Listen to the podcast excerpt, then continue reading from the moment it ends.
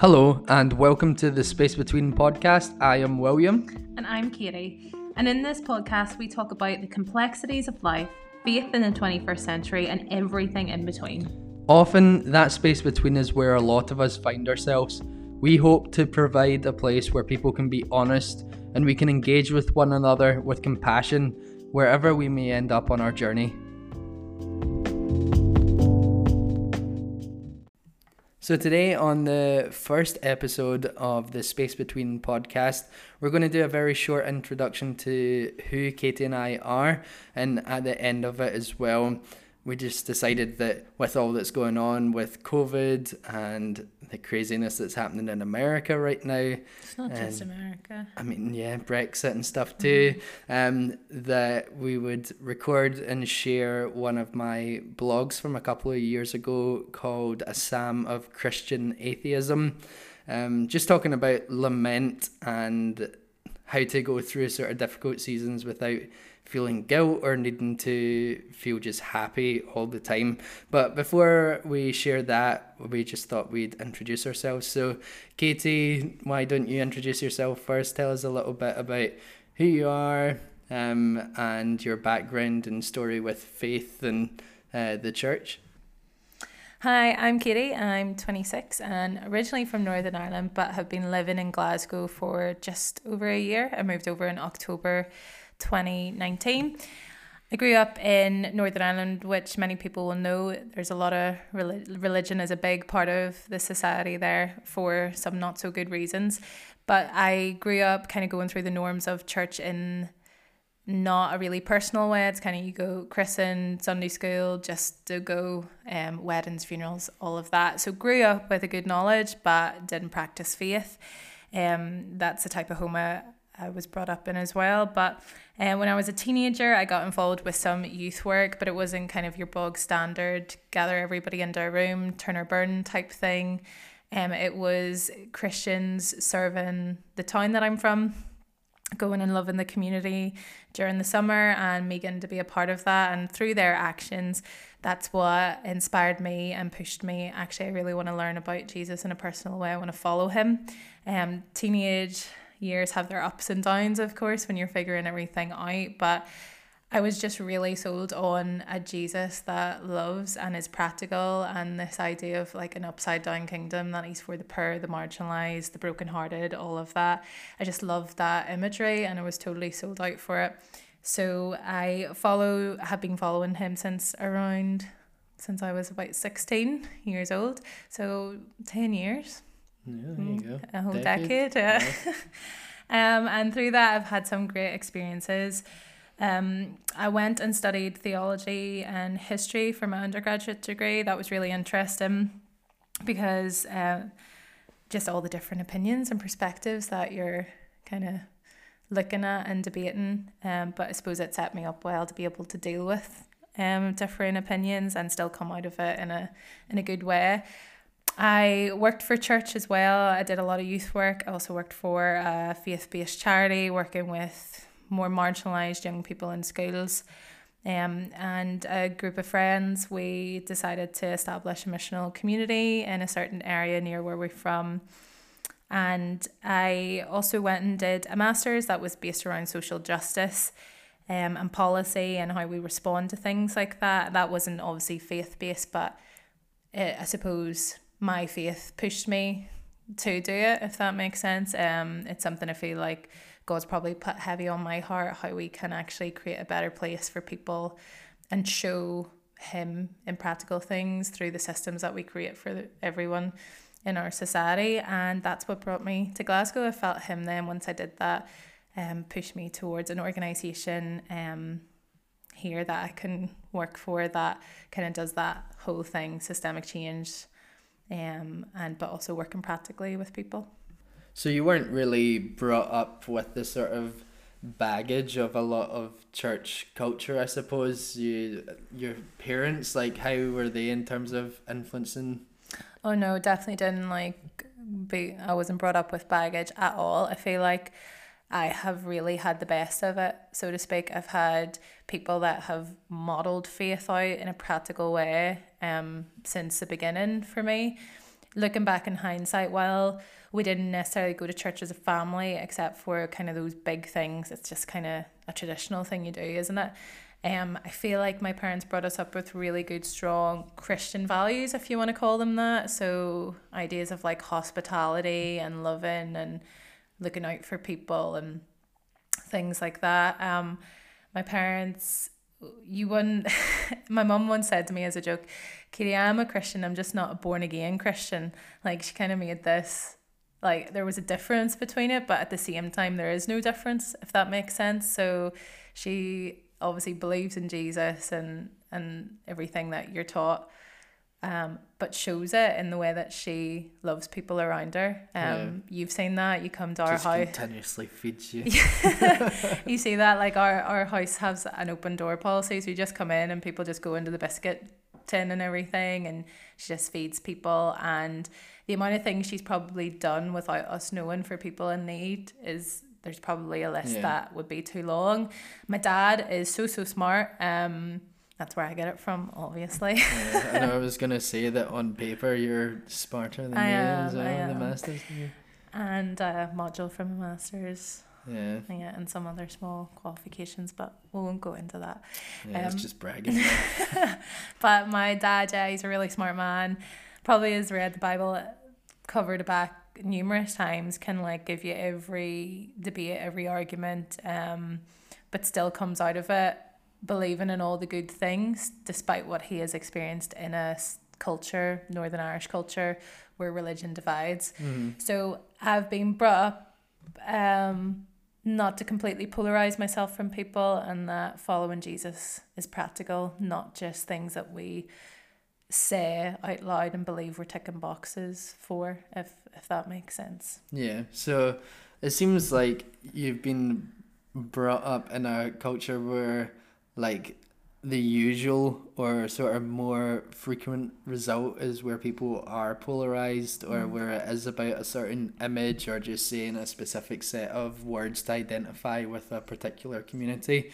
But from your experiences of church, which are much more positive than the ones that I've had, um, and from what you've told me, everything has been a lot more practical and about helping those without anything and those in the most need. And that's where the sort of work of the missional community that you were talking about comes in. So what was what's the sort of difference between like for those who maybe don't know a missional community and like a missionary for example like you're not going in in particular to just like oh here's some charity and then leave mm-hmm. like it's it's different from that so what what is it yeah, so I'll just give you kind of a quick run through of you know what pushed us to do that, um, because that helps explain a lot of it as well. A group of friends of mine, um, noticing kind of the need in a certain area that's really known for high poverty levels, suicide rates, and lots of other kind of major issues. We just saw that actually this is just two minutes down the road from us, and you know, if Jesus were here, we just believed that that's where he'd be, just be chilling out with people and chatting to them just the way he did um, in the Bible, and we were all part of a great church that was at the center of um, the community in terms of the town I belong to. Um, and so we've always had that great leadership of what it means to extend the welcome, not just to someone in a suit, for example, who fits a certain criteria, but for everyone. But for us, there was something about taking a step further. Um, which is what we refer to as a, a missional community, and it was actually about being within the community. Um, and it wasn't with the goal of going in, doing something, and being like, okay, you have to come to church now, where they would listen to a sermon and it's about giving your life to Jesus and so on. But it was much deeper than that. It was actually about living within the community and loving them and serving them um, in your day to day through relationships. So, a few of the guys who could afford it, they were able to get a few houses and live literally um, in the different streets and got to know their neighbours and so on and we named it Cara, and I'm sure we'll yeah we talk, will talk about yeah it we'll talk about it sometime. Um, but Cara is the Irish word for like friendship. But another way you can translate it is our connection with one another, and that was what it was all about. We just felt that actually we could bring Jesus to this community through relationship. Um, and as I said, church in the way that we understand it isn't accessible for a lot of people. Yeah. But love, which is who Jesus is, and hope and joy and all those things is. But it's actually about being there and saying, I'm committed. And it, you're not just a project type Yeah. thing. It's not coming in and going again and celebrating, oh, we did this. And obviously, I've been away as well and done, you know, different things. But a missional community just is a different way, I suppose, of doing church. It's Yeah. getting out of that mindset that church is just on a Sunday. Yeah. It's every day. It's, It's about we, the community that you're forming as well. yeah. Well, you've had very much more positive uh, experiences than I have with uh, with church and Christianity. Um, for me, I was brought up in the Church of Scotland, and I, I don't really have many memories of it or going to it. I just remember that one Sunday I came out and I said to my mum and dad, why do we do this on a Sunday? Why don't we spend time together as a family? And they were just like, yep, good point. And uh, then after that, I was not in church for years, really. Um, and then when I was a teenager in secondary school, um, in our religious education class, some people came in from a local youth group to talk about life after death. And at this point, like, That's heavy. I know it was a heavy class, but I had loads of questions. Um, I asked, they invited me along to the youth group, and I went because I knew a couple of my friends who went there at the time. Um, I ended up going up to the Highlands of Scotland with them snowboarding, and that was the first time that I kind of experienced like that sort of Christian community of like people praying and actively worshiping God and anything kind of similar to an evangelical church. Um, and I went to church that Sunday after the camp and I gave my life to Jesus, as they say. And and uh, from there, that would have been 2009, I believe. I was in church, I was fully committed. My family started coming back to church again after that. Um, we were all sort of involved with it. Um, and I wanted to study theology when I was leaving school, but the pastor from that church actually discouraged me from studying it, and I ended up going to study law instead. So while I was at university in Glasgow, because I'm originally from a sort of more rural area down the sort of west coast of Scotland, but while I was at university in Glasgow, I ended up moving up to a church in Glasgow, and that is when stuff began to get really bad um, quite quickly. Of the, the previous church, although there's a lot of things that now I disagree with, like very strongly theologically, um, I mainly have positive memories of my experiences with the, the people there, the friendships I have, and a lot of the people that I know from there I'm still friends with today. But this second place, um, not as much from the start of being there, I was kind of all in from the beginning. I did their internship program, became part of leadership quite quickly, served on the worship team, spoke on platforms, did all that sort of stuff. Um, ended up getting engaged to someone within the congregation there, and then a series of events happened which caused me to really seriously question my faith. Um, and for a lot of people that I knew at the time, I was someone that they would come to with questions of like, how do I deal with this doubt or this specific issue? But then I began to doubt myself because of a series of different events. There was about a third of the church left in one go, a bunch of newspaper articles came out. I ended up in hospital personally and had a bit of time to sort of reflect on what had been happening. Um, and at that time, I thought, well, at least I have my faith. And so I did like an apologetics course and went through all of that to try and defend it. And I just remember standing in church one Sunday and it felt as if the floor like fell out from underneath me. And I just thought, I, I don't know if I can really believe any of this anymore. And I look back in some of my journals from the time and it's just me saying, what would it mean and what would the consequences be if I just no longer believed in God? And I remember listening to a podcast by Richard Rohr uh, just about prayer at my mum and dad's house. And it was the first time that I really felt the presence of God like in a long time. And I went up to my bedroom and I sat on the floor and just continued to read over this one psalm which says, Oh, my soul, wait in silence before God, for my hope is in Him. And I just felt as if God almost said to me, like, you've got permission to explore and from then, I listened to literally hundreds of hours of podcasts like The Bible for Normal People, The Deconstructionists, Rob Bell's podcast, and then began to read a lot of books. From there, I began to become really sort of aware of what I didn't believe, but not so much what I actually did believe. But when I opened up to my fiance at the time and to other leaders within the church, the response was very bad. Um, everything from being called demonic to um, a, her- a heretic. I know, influenced by demons because I'd, I'd struggled to pray. To a heretic, to out of line with the majority of Christianity, um, and that was just for saying that like the Book of Revelation wasn't about microchips in a Chinese army. So um, this is, this is a good one. Wow.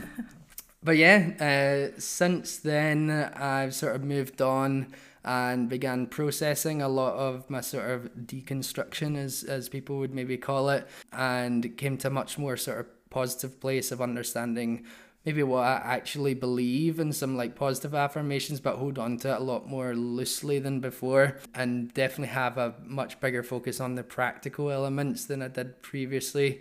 So, whereas you've kind of been brought up with the practical elements, I was brought not brought up by my parents, but brought up within the church to be focused on belief and doctrine mm. as the central thing, and that if you were slightly off in that, then everything was going wrong essentially. But now it's much more focused on the sort of practical and how to best serve and love people. Mm. Um, so yeah, that is a short introduction to both of us. Uh, for the rest of this podcast, there is just a sort of monologue of a, a blog that I wrote, as I said at the beginning, a couple of years ago, um, just about a Psalm of Christian atheism. So I hope you enjoy that. We have a few episodes lined up and interviews that are being recorded in the next couple of weeks. So we're excited to share those with you. Um, but yeah, stay tuned for more. If you want to stay up to date, then just follow at the space between UK. Thanks. Meaningless. Everything is meaningless. Sometimes I just can't bear it. I'm burnt out with and tired from this life. I go to bed at night and flood my bed with tears. They say, only the fool says there is no God. Well, today I feel like that fool. I have good reason to feel like this though. You seem to stand far from my pain. You hide yourself when I seek you. It feels like you have been absent forever. My heart breaks at the thought. It makes me wonder why you would even allow me to be born. If this was the pain you knew I would feel, it would have been more merciful for you to let me die at birth.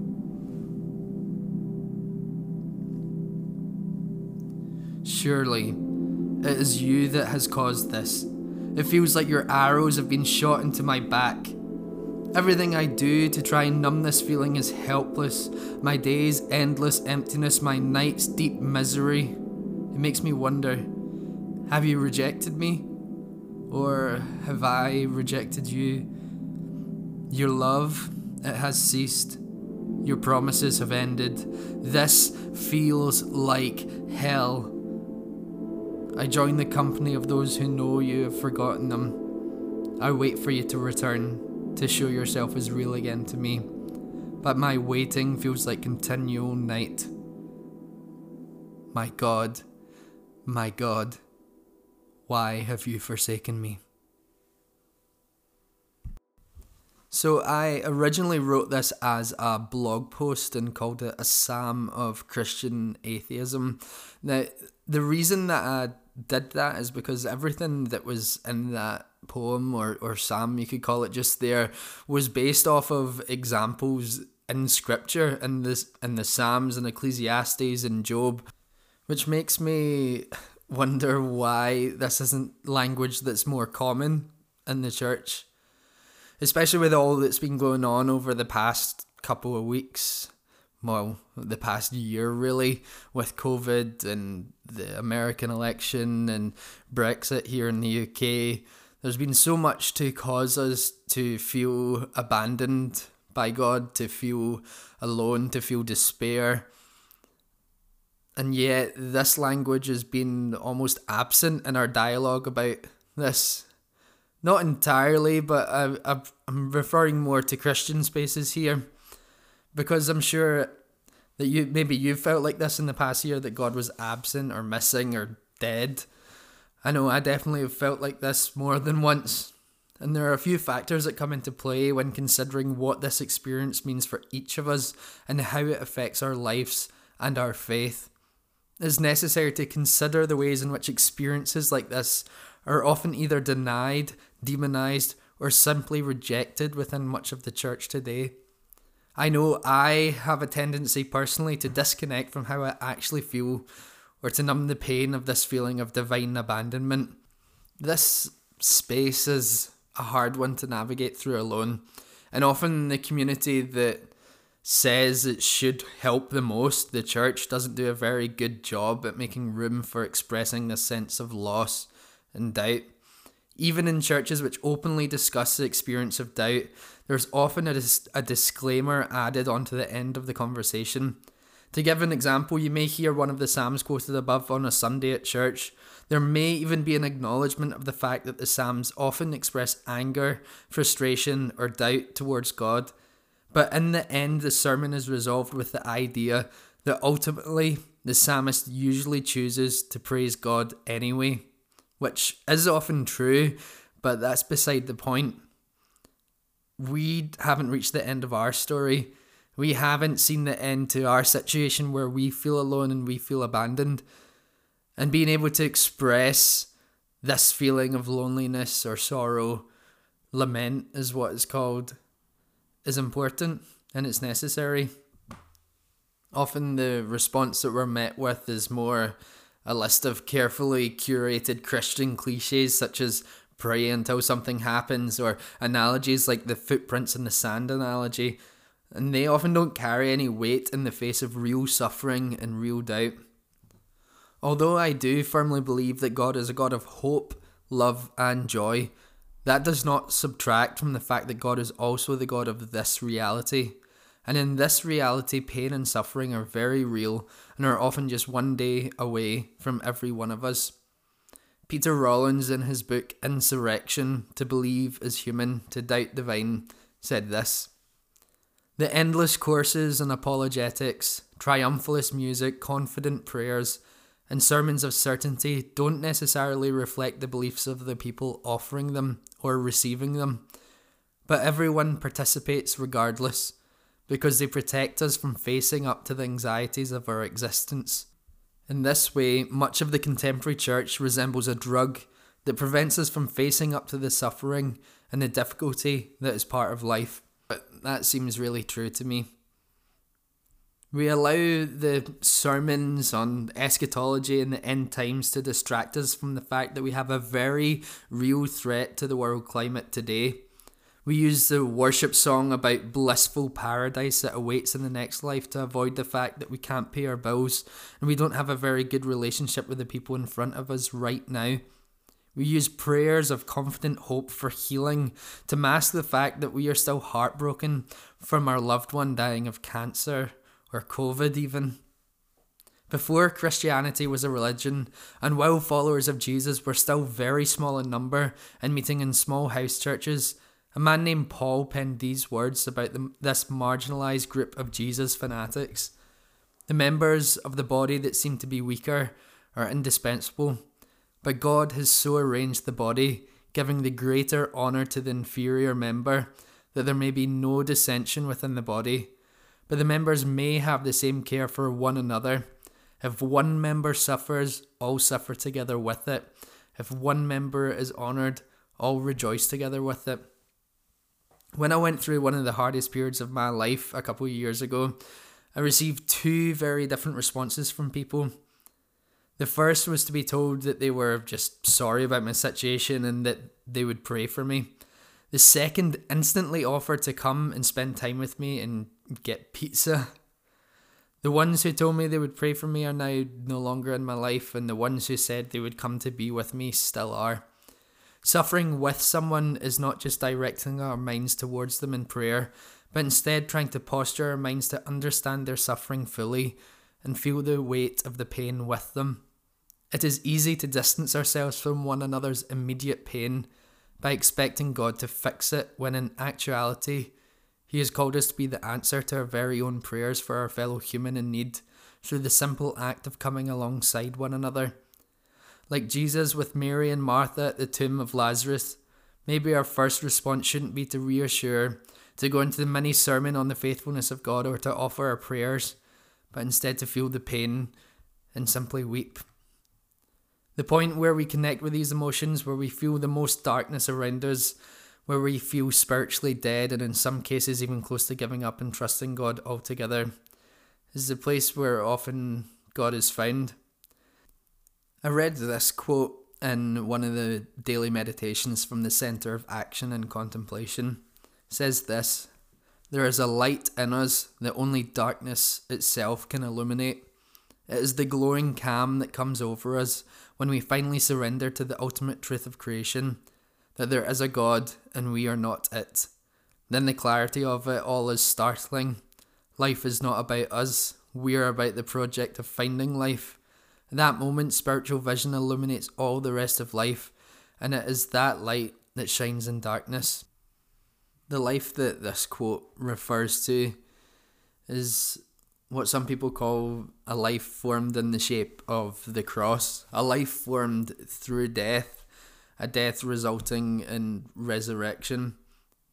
Know that the pain that you may be experiencing now is not something to hide or be ashamed of, but rather they are signs pointing towards the hope for new life. We get this new life not through denying our emotions and just praising God anyway, but by being open and honest with God and with other people.